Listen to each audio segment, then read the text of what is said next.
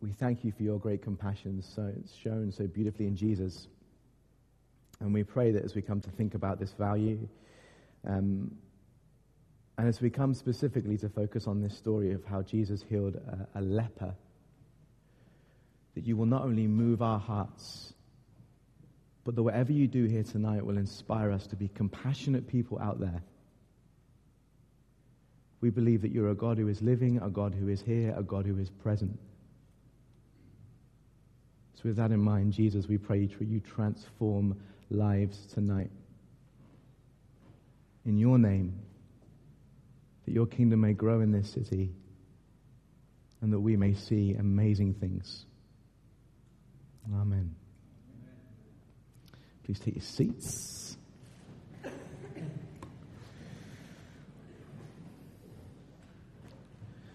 Apologies for the general glow off my forehead. This light is particularly bright. And over the years, I've been working on growing my forehead, which is making that worse for you. If you've got your Bibles with you, uh, looking at Mark chapter 1. Oh, sorry, David. It's quite loose, mate. That's my fault.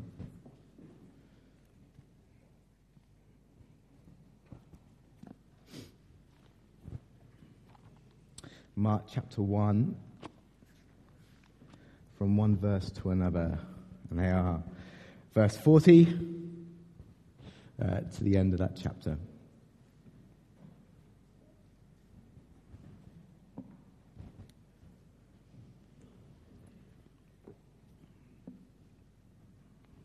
That's page 1003 in your Pew Bibles. So it says, um, A man with leprosy came to him, that's Jesus, and begged him on his knees, If you are willing, you can make me clean. Jesus was indignant. He reached out his hand and he touched the man. I am willing, he said. Be clean. Immediately the leprosy left him and he was cleansed. Jesus sent him away at once with a strong warning See that you don't tell this to anyone, but go. Show yourself to the priests and offer the sacrifices that Moses commanded for your cleansing as a testimony to them. Instead, he went out and began to talk freely, spreading the news. As a result, Jesus could no longer enter a town openly, but stayed outside in lonely places. Yet the people still came to him from everywhere. What are your first thoughts on that passage? Generally, I, mean, I know it's a monologue, but you can give me a smile or I kind of enjoyed it. Nothing? I'm going to have to work hard tonight, aren't I? I think it's such a beautiful text. There's something about the story. Did you put your hand up? Did you want to say something? Yeah. Mm.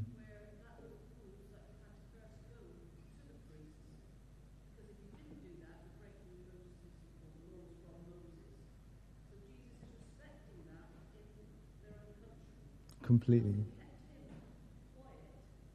Mm.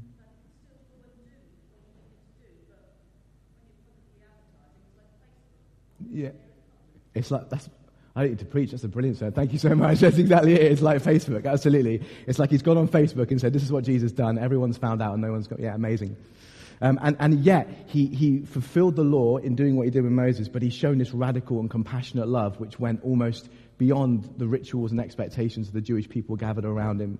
He was this incredible anomaly. I love this text. And we read it because tonight we're um, continuing our vision series. In the morning, we're looking at the vision which is to be followers of Jesus in all of life, growing in love for God and for others. That our faith, that all we're about as Christians, isn't just about the church stuff and the activities we do in and around this context, but out there, it's about your everyday lives. It's about following Jesus in, in all the normalities of life and seeing him do amazing things through you in those places.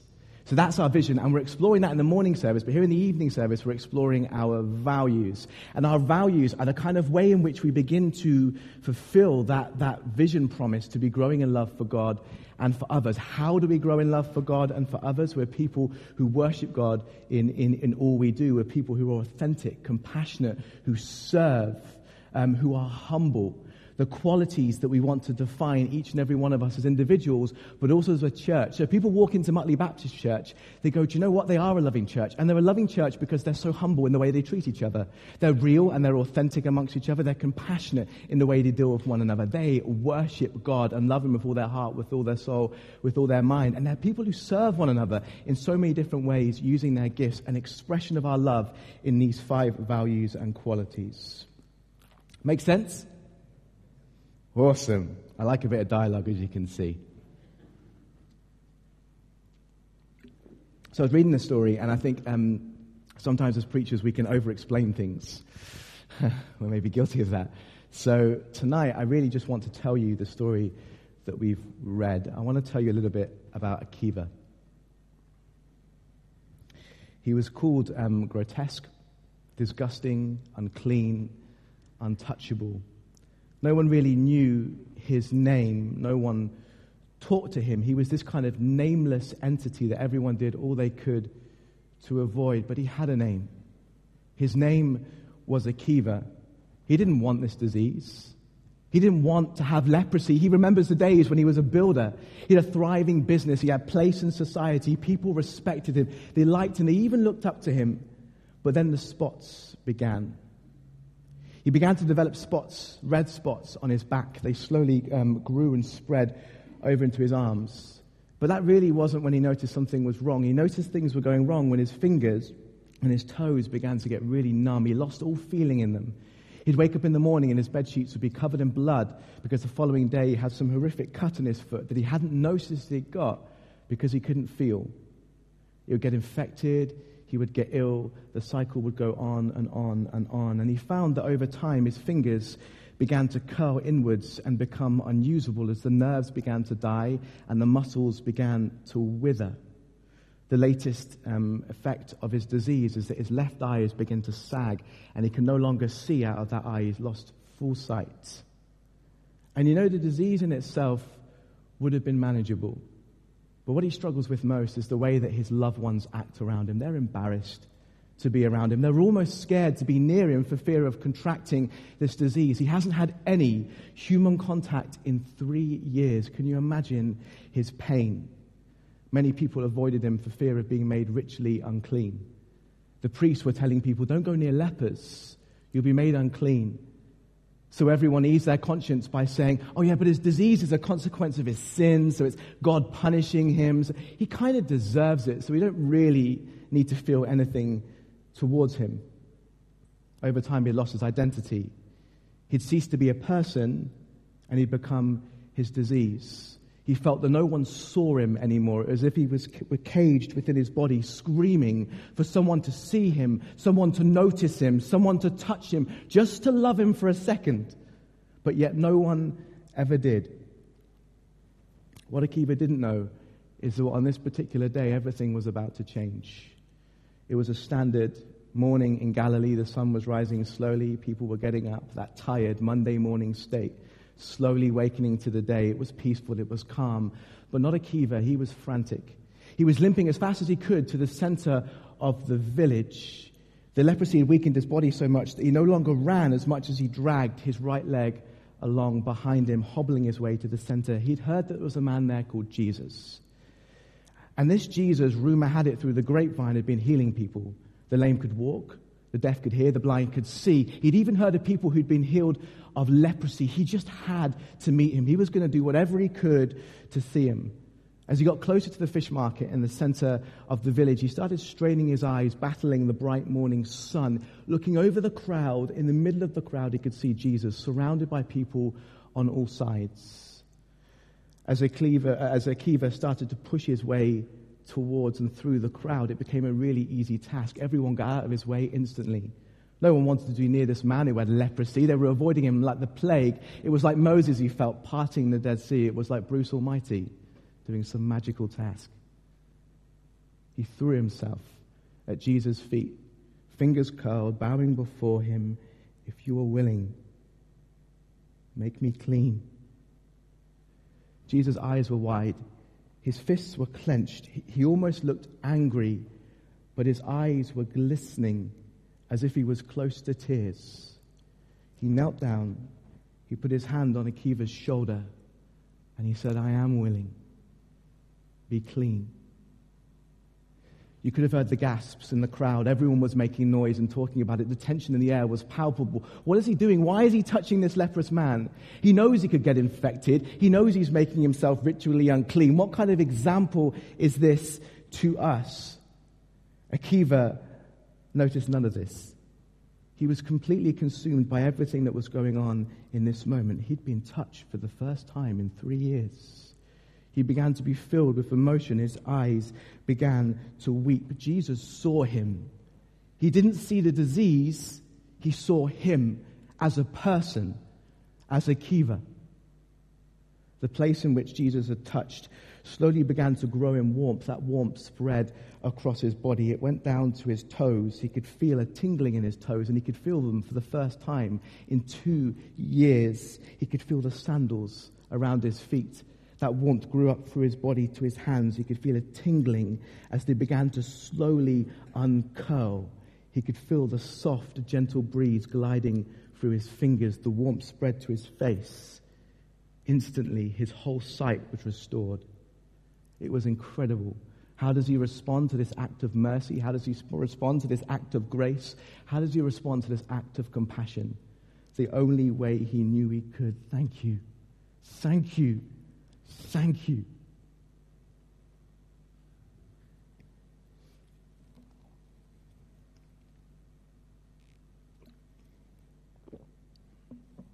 For me, I've been um, really moved by this story this week, exploring what it must have been like for that man to have been healed by Jesus. And hopefully, just in that narrative, I'd even for a second captured something of what that disease must have been like for the people of the day. No medical help, or, or way of getting healed, having to deal with this, all the social realities that will come about because of that, and then in an instant to have been cleansed.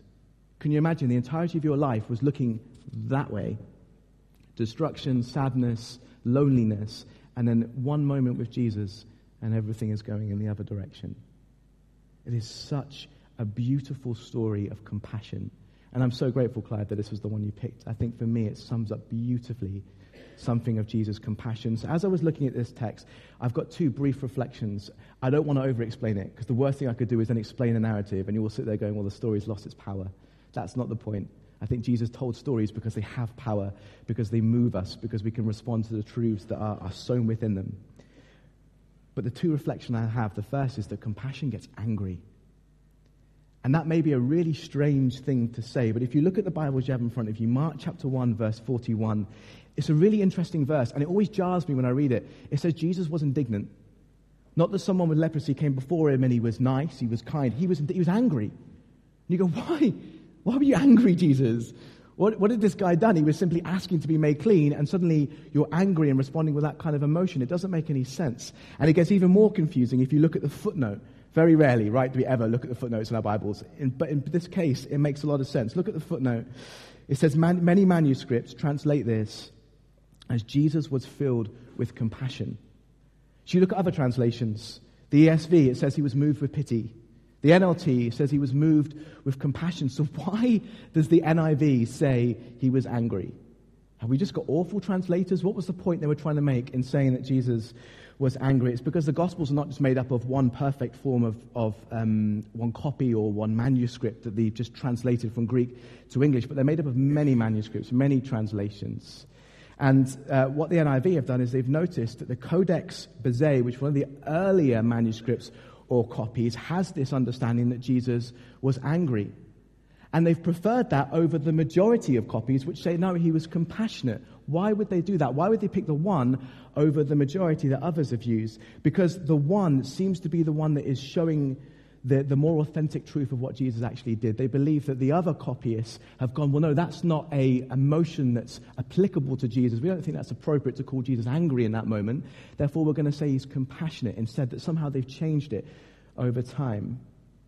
And yet, there seems to be this disconnect between those two things. You could say, well, one says angry, one says compassionate. That doesn't make any sense. Why have we got these two? That, surely this, the Bible's not authoritative then. Not at all. In fact, the two work beautifully because actually, we're often compassionate, aren't we? Because we're angry. We're angry at the plight of human suffering that we see. We're angry at the injustice that we see. And it's that anger that draws us to do something about it. I don't look at human trafficking and smile happily, going, wow, look at the way those women are suffering. I must do something about it. It makes me angry from deep within. Maybe you can experience that when you see the plight of human beings. That's not fair. Why is that person going through that? And that anger draws us to be compassionate. Donald English, fantastic name. He says, But why was Jesus angry? hardly with the man, and least of all because of an interruption. Most likely it was anger at the evil which spoils human nature in any shape or form. His anger at the experience of this man who was suffering in horrific ways drew him, pushed him to be compassionate. Compassion gets angry. And the second point, and the one I want to finish with, is compassion gets close. It's the astounding thing about this story. How often do we miss opportunities not to go to someone because they've got a cold and we don't want to get infected. And yet Jesus put his hand on a, on a man with leprosy and prayed for him. He knew that in, in the sight of the Jewish religious around him, he would have been considered unclean. He knew that there was a risk of him getting infected. Well, I don't think, from the little research, Andy, you could correct me if I'm wrong, that we know about leprosy, there's not, people aren't completely sure about how it's spread. Uh, maybe through coughing or sneezing is what I read. But either way, there's almost that fear around it. You know, like we've had, I was talking to Fiona earlier about this, about AIDS before. Almost if you touch someone with AIDS, you would contract it. A similar kind of irrational fear that was wrapped around this idea of leprosy. People who wouldn't have wanted to touch or be near him. And yet Jesus broke down all of those boundaries for the sake of showing compassion and love to this man. It must have spoke volumes to the people around them. What about yourselves? Because we can't show compassion when we're distant. The only way we can show compassion is to get close. It's so good to be Facebook warriors, isn't it? Angry, compassionate, angry at everything that's going on, and yet not actually doing anything about it. Not actually make a difference, not actually in those moments when we're walking down the street and something happens to get involved, because really it messes with our plans that we need to get on with, but yet there's a person here that God is pushing us to show compassion for. It requires us to get close, to get messy. Uh, I heard a story um, a while back which really moved me. There's a woman who goes to recovery, and um, on one particular night she got really drunk um, uncontrollably drunk, and she ended up, for want of a better term, soiling herself. I mean, there was no other way to put it. And, and she was in this state, unable to clean herself. She had no place to go. And the guys at the lodge at the time took her into the house. They cleaned her, they washed her, and they gave her a bed for the night. That moves me. That is compassion. That is God's love being worked out. Compassion gets close, even if the consequence is messiness or a risk to your own personal well being at times. Compassion gets angry, compassion gets close. I want to give you a second maybe to discuss this with some of those around you because of the values that we're exploring as a church, we want them to impact us individually on our front lines everywhere else that's not in this church context, or it could be this church context depending on what the situation is. Um, but also, as a church, we want our culture to be one of compassion. So maybe discuss what could that look like? What could that look like for you tomorrow morning? What could that look like for us as a church? With the people around you, go.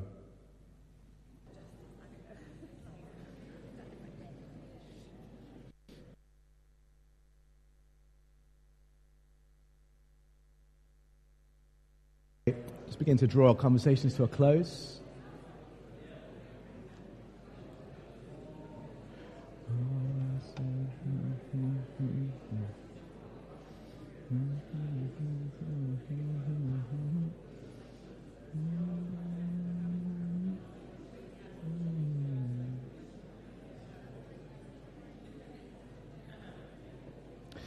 That's great. Let's begin to draw our conversations um, to a close because I actually want to open this up for all of you as well.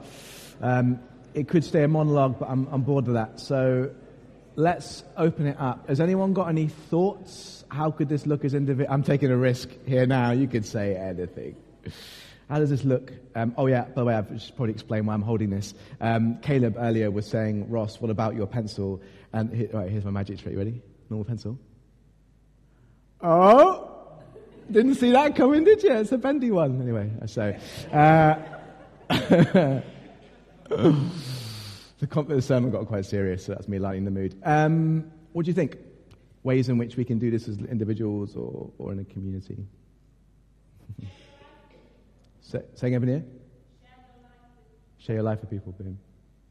Very cool. Because then you're close by, by impact and you get to see how you can help them, right? As, as a general principle, what's that man with knife? Please come into my house. no, I get it. Cool.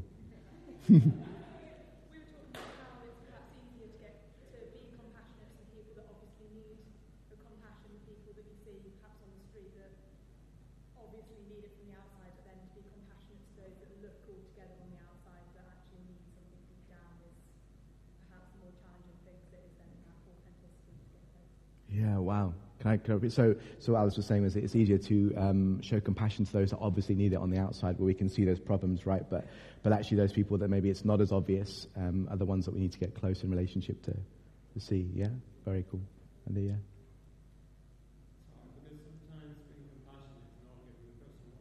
But I should do what you really believe is the, yeah. Mm-hmm. Mm. Very true. And I can imagine as a doctor, that's something you have to do on a regular basis. Yeah. Wow. Wow. Yeah. Mm.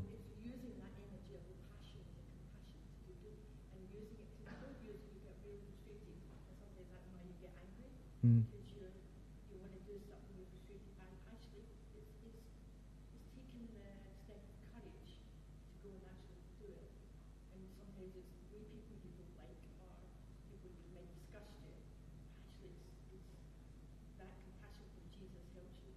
So the energy that you get, Fiona was saying, from the compassion itself can drive you to, to do more and to, even when it's difficult.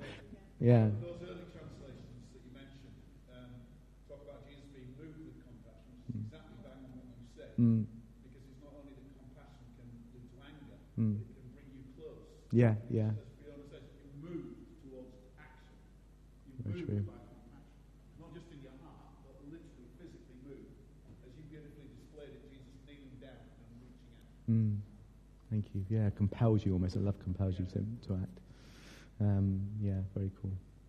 Anyone else any comments? I think for me, just to comment on, on what you were saying, Fiat, when I first started working with homeless people in those kind of contexts, I remember naively in my mind, I was like, oh, it'd be amazing. Like, they're going to be so grateful for all we do for them. They're going to be thanking us all the time. And, and homeless people are just lovely all the time, aren't they? I mean, they just sit in the streets and they're lovely people. And you start doing this ministry and suddenly it's a very, very different story. And compassion suddenly doesn't become the nice, fluffy kind of social justice move that it, it could have been, but it becomes difficult. And you're right, that constant compelling to, to do it. Yeah. Yeah, yeah. That's, what.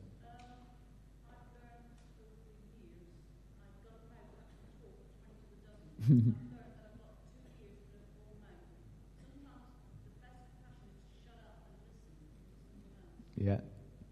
Love that. That is very true. Don't look at me when you say amen, Badia. I saw that.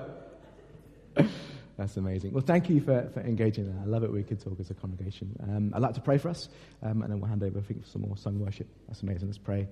Father, we just thank you that, um, that we can talk about these things and, and pray that that conversation will go on. That, um, in fact, as we enter this adventure with you as a church, seeking to be followers of Jesus in all of life, growing in love for God and others, um, we pray that as we do that, you will show us what this looks like that we'll see examples of it and, and know that all of it comes from your love and your working in our hearts in the first place. So, Jesus, we experience your compassion. May that overflow from our lives into the lives of the people we meet tomorrow. And when there's opportunities that we pass, um, even as Alice was saying earlier, if, and, and we don't see the person obviously needing compassion, we pray that you will show us to maybe deeper realities going on in their lives. We love you, we worship you, and we want to exemplify that great compassion that Jesus has shown. Help us do it. In your name. Amen.